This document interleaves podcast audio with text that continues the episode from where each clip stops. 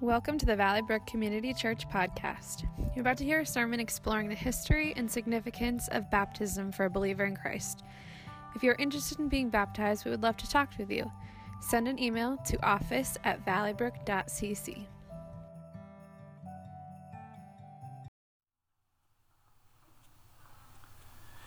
This morning we're going to talk about the, uh, the process, the, the concept, the idea of baptism. We've just gotten through this uh, series on the Holy Spirit, and as we come in here today, we, we uh, come to sit at uh, the Lord's feet and turn to God's Word and see what it says about this whole idea about baptism. I'm going to invite Karen Gill to come up. She's going to share with us about her decision to be baptized last year. So, Karen, come on up.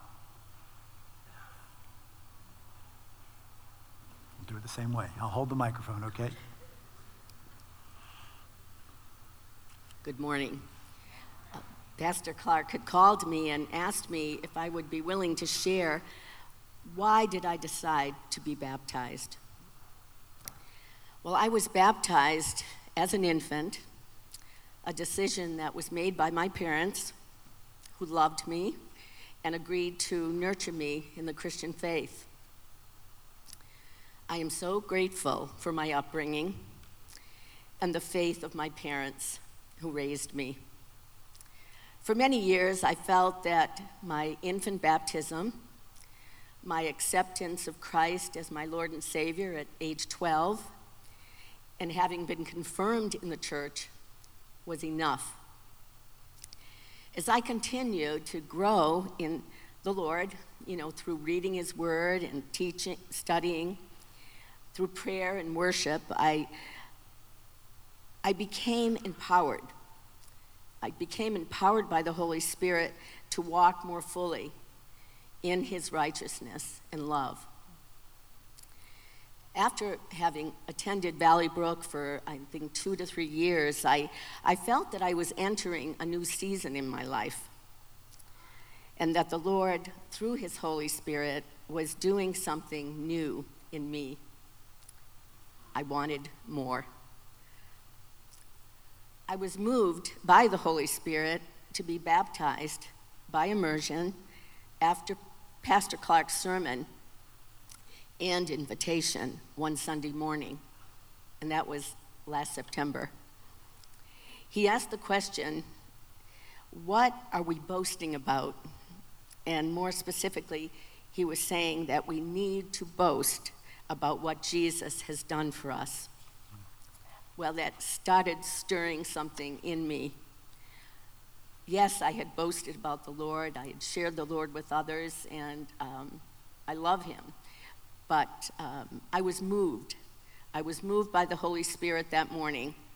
I wanted to express my faith and love and commitment to Christ openly, a decision that I would make to be baptized in the name of the Father, the Son, and the Holy Spirit, who lives in me and with me as I continue on my faith journey.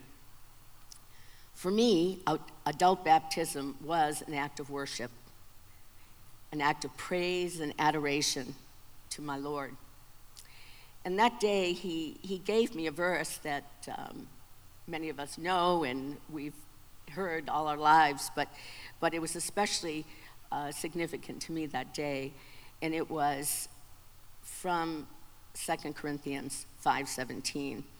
And it says, "If anyone is in Christ, he is a new creation. The old has gone and the new has come." And I did feel like a new person that day. I had been renewed in him and I was thankful that I was moved to actually, in obedience to Him, to become baptized. Thank you, Karen. Don't go away. I'm going to pray for you. Show her your appreciation, please. Father, we're so grateful for Karen and Chip's obedience to be baptized last year, and we just ask that you would continue to bless them in this new season, that you would draw them closer to you as they seek to be faithful followers of you all the days of their lives. We pray this in Jesus' name. Amen. Thanks, Karen. Mm-hmm. So, we're talking about baptism. Uh, I don't know if you've uh, ever looked on the internet uh, at baptism interviews, but that's probably something that pastors do. But uh, there's this one uh, video that goes out there, and the pastor comes, a, a, young boy comes out, and he asks him if he believes in Jesus as his Lord and Savior, and he says, "Yes, I do." He said, "All right, I'm going to baptize you in the name of the Father, Son, and Holy Spirit." He lays him under the water. He brings him back up. He helps him out of the baptismal tank. As he's standing there waiting for the next person to come in to be baptized, all of a sudden you see a blur of activity. A young boy comes and launches himself in the air into a cannonball and jumps into the baptismal, and water goes everywhere. So, probably the funniest thing I've ever seen in a baptism, uh, and I hope to never experience. But we're going to talk about baptism today and, and, and, what it means. And if you're following along and you want to take some notes, there's a spot in your bulletin where you can take some notes in the blank page that's there. We're going to look at some things about what it means to be a follower of Jesus Christ when it comes to baptism. And here's the first thing that I, I want to say, and it really parallels what Karen just said. Baptism is an act of faithful obedience. Baptism is an act of faithful obedience. Jesus said to his disciples before he ascended into heaven, he, he, gave them these instructions. We call it the Great Commission. All authority in heaven and on earth have been given to me. Therefore, go and make disciples of all nations, baptizing them in the name of the Father and of the Son and of the Holy Spirit, and teaching them to obey everything I have commanded to you. So, so here we have Jesus commanding his followers to go and make disciples, baptize them, and teach them to obey everything that he's followed. And truly, it's supposed to be something that's ongoing. So once somebody becomes a follower of Jesus Christ, a disciple, they are baptized, they, they follow the commands, and they begin to teach that to everybody else. We're in that line of that process. If you become a follower of Jesus, that's part of the process that all of us are moving through in our lives. Here's what we need to understand that when we're baptized, we're following this command that Jesus has given us. Luke recorded Jesus saying this. He says, Why do you call me Lord, Lord, and then not do what I say? So Jesus raises this understanding that as followers of Jesus, if we believe in him and we accept him as our Lord and our Savior, then we're going to follow his commands. In the Gospel of John, we read this Whoever has my commands and keeps them is the one who loves me. So, so here we have this idea that, that Jesus has commanded us to go and make disciples and baptize them and teach people to follow him. So here we understand that as followers of Jesus Christ, when we obey his commands, we're showing him that we love him. So we need to understand that baptism is an act of faithful obedience. The second thing we need to understand is this baptism identifies a person as a follower of Jesus Christ. Share, uh, Karen shared that verse from 2 Corinthians 5:17. It's a powerful verse because it says something about a follower of Jesus when they have come to faith in Jesus, that they're no longer their old person, uh, the person who didn't believe in Jesus, uh, the person that, that Paul says was, we were once enemies of God, we're no longer enemies. We're sons, we're daughters, we're friends. And this is what it says 2 Corinthians 5:17. I'm going to read it from the New Living Translation. Those who become Christians become new persons. They are not the same anymore, for the old life is gone and the new life has begun. So, this is idea that when a person decides to believe in Jesus, they become a new person. Their sins are forgiven, They've decided to follow him. They've decided to be obedient to him so that they're a new person. In the book of Galatians, we read it this way So in Christ Jesus, you were all children of God through faith. For all of you were baptized into Christ. For all of you who were baptized into Christ have clothed yourself with Christ. In other words, you've taken him on. You've become a follower. You've taken part of his name, his title, Christ, as our identity by calling ourselves a Christ follower or a Christian. So let's talk a little bit about baptism by immersion. I, I shared with the congregation the first service uh, um, when my sister and I were going through my parents' uh, estate at, after they had passed. We came across an entire box filled with 35 millimeter slides. And as we were holding them up to the light and looking at them, we realized there were some cool pictures in there we wanted to have developed. And when we had them developed, lo and behold, there was a picture, there were several pictures of me, one on my mom's lap as an infant and one on my dad's lap as an infant. Now, this was important to me. I'm second born. You know what that means? There are no infant pictures of me, right? Some of you second borns, third borns, you know that? Yeah. So here it was. I was so excited. I, there was finally a picture of me, and, and I had one blown up and, and put it uh, in a frame and put it on my desk. And then one day I was looking at it a little bit closer. And the more I looked at it, I go, there, there's something red in my hair. And I got a little closer and looked, it's a bow. There's a red bow in not my hair, it's my sister's hair. It's my sister. It's not me. So there's still no pictures of me as an infant. So, no, and no baptism pictures of me as an infant. My sister was baptized. Mom and dad took pictures of her being baptized I, as an infant. I was baptized as an infant, and there's no pictures of me. I'm second born. But, but I bring that up because when my parents baptized my sister and baptized me, it was something beautiful. They were following the teaching of their church. They were being raised in the faith so that they wanted to say, hey, we believe in Jesus and we want to raise Clark to believe in Jesus. So we're going to baptize him. We're going to dedicate him, dedicate him to the Lord through this baptism so that one day he can profess faith in Jesus Christ. And eventually, I did profess faith in Jesus Christ. I became a Christian when I was 19. Not long after that, I sensed a call to the ministry, and I, I, I returned to the church that I had grown up in and, and became, uh, went through school and became a pastor in, in that tradition.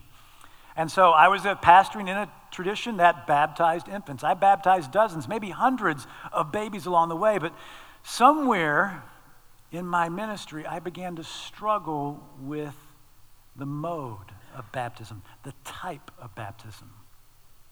And, so I decided, and instead of looking to see what uh, Christian leaders said about baptism, I turned to Scripture. And, and as I studied Scripture, time and time and time again, what I saw was evidence of people being baptized by immersion who were old enough to say they believed in Jesus. Now, why my parents did something beautiful for me when I was an infant, it wasn't my decision, it was their decision. And it was a beautiful act. So, having studied that, uh, Cynthia and I both decided to, to, be baptized by immersion as obviously as adults because uh, we were in our 30s by that time. And, and so we, we, we were baptized. But here's what we need to look at when it comes to the, what Scripture says about baptism. Here's the first thing that I want you to remember baptism by immersion best illustrates our new life in Christ. Think about this. When Jesus instituted baptism, it was a sign of the new covenant for those who believed in him, and it was practiced by immersion. And there's many, there's numerous ways that we know that from the testimony of Scripture. Here's the first way. The New Testament clearly shows us that baptism was by immersion just by what we read in Scripture. For instance, in uh, John 3.23, it says this, Now John, meaning John the Baptist, also was baptizing at Aenon near Salim because there was plenty of water and people were coming and being baptized. Just a little bit what you need to know about the geography of Israel. There's two huge bodies of water in the country of Israel. There's the Sea of Galilee in the north, and there's the Dead Sea in the south. And obviously, to the west is the Mediterranean Sea. John the Baptist was in the wilderness, somewhere between the Sea of Galilee and the uh, Dead Sea, far away from the ocean, but he was near the Jordan River, which connects the Sea of Galilee to the Dead Sea. And so John was practicing a baptism for people to demonstrate that they had repented of their sin. And so he needed to find a place where there was plenty of water. When I read that scripture, it just clicked for me. And here's part of the reason it clicks. As, as a pastor who performs baptism now for believers only, when you're looking to do a baptism outside, you're going to look for a place where there's plenty of water. You know, uh, we've baptized here at Valley Brook in Salmon Brook since we've been here, but there's water throughout all of Salmon Brook, but in some places there's not plenty of water. You know what I mean? It's not deep enough to baptize somebody by immersion. So I, understood what that immediately meant, uh, meant. And then as you continue to read, you see that there's evidence in Acts and in Matthew and Mark where it talks about people who either went down into the water to be baptized or came up out of the water to be baptized. This whole idea that baptism was by immersion. Now, again, I share with you like many of you may have been, you, you were baptized as infant by sprinkling or pouring. How did sprinkling or pouring happen? Just, just a little bit of history about uh, the church. Uh, the church, in, as it grew and blossomed, it went over the, the known world. It became part of what was known as the Roman Empire, and oftentimes the Roman emperor was uh, also a leader in the church. And that was the case with the Roman Emperor Constantine, who was in the 300s AD. But Constantine was very influential. Very influential not only in the world, but also in the church and the culture of the church, and also in its theology. Uh, Constantine had, had a, a type of doctrine that we would believe was a false doctrine today. He believed that baptism was significant to your salvation. I don't know that he would say that you were saved by being baptized, but for him, it was very close to it. And so Constantine decided for, for himself personally, he would not be baptized until the end of his life. So, you study the history books, you realize that uh, around uh, uh, 300 and, uh, 337 AD, on his deathbed, Constantine was baptized. He wasn't immersed because how are you going to get somebody who's dying into water to immerse? Uh, he was sprinkled, it was poured on. It was called, uh, it, was known as a clinical baptism, and that's what it was. Um, but not only did he, and that was uh, apparently something that many people did in that time, they would wait till later in life because they didn't feel like uh, they wanted to amass a lot of sins after they were baptized, which obviously negates the whole idea of being forgiven by Jesus when we confess our sins. So the theology was a little off, but that was when the practice of pouring began and sprinkling for baptism instead of immersion happened. And then Constantine, also, as I said, influential uh, with the doctrine in the church, also began to encourage parents to have their children baptized as soon as they could after they were born. And again, you're not going to immerse an infant, you're going to sprinkle or pour water on. So that's where the practice came into being. But we understand that the theology, the doctrine behind what Constantine was pushing was all based around this idea of being saved by baptism. And I'll go into that in just a moment. Uh, another reason that we understand that immersion was uh, the way that they did baptism is by the very study of the word for baptism in the Greek language, baptizo. It means to immerse or it means to dip under. So we begin to see what was going on here. Here's the third thing that we need to understand how the, uh, when you think about how Paul wrote about baptism and, and how he said that baptism showed us uh, the death and burial and resurrection of Jesus and how we're supposed to identify with that. It, it, comes out in the writings of Paul. Listen to Romans 6 4. By our baptism, then, we were buried with him and shared his death, in order that just as Christ was raised from death, so also you might live a new life. Now remember, even Paul said this, he just recalled Jesus' death and burial. He says in 1 Corinthians, Christ died for our sins, he was buried, and he was raised on the third day. Then in Colossians, we read this You were buried with Christ when you were baptized, and with him you were raised to new life because you trusted the mighty power of God who raised Christ from the dead. So there's this idea when you're baptized, when we baptize people either in here with our horse trough or out in the brook, we lay somebody under the water as if they're buried, and then we bring them back up as if resurrected. This whole idea that we're identifying with Christ through our baptism.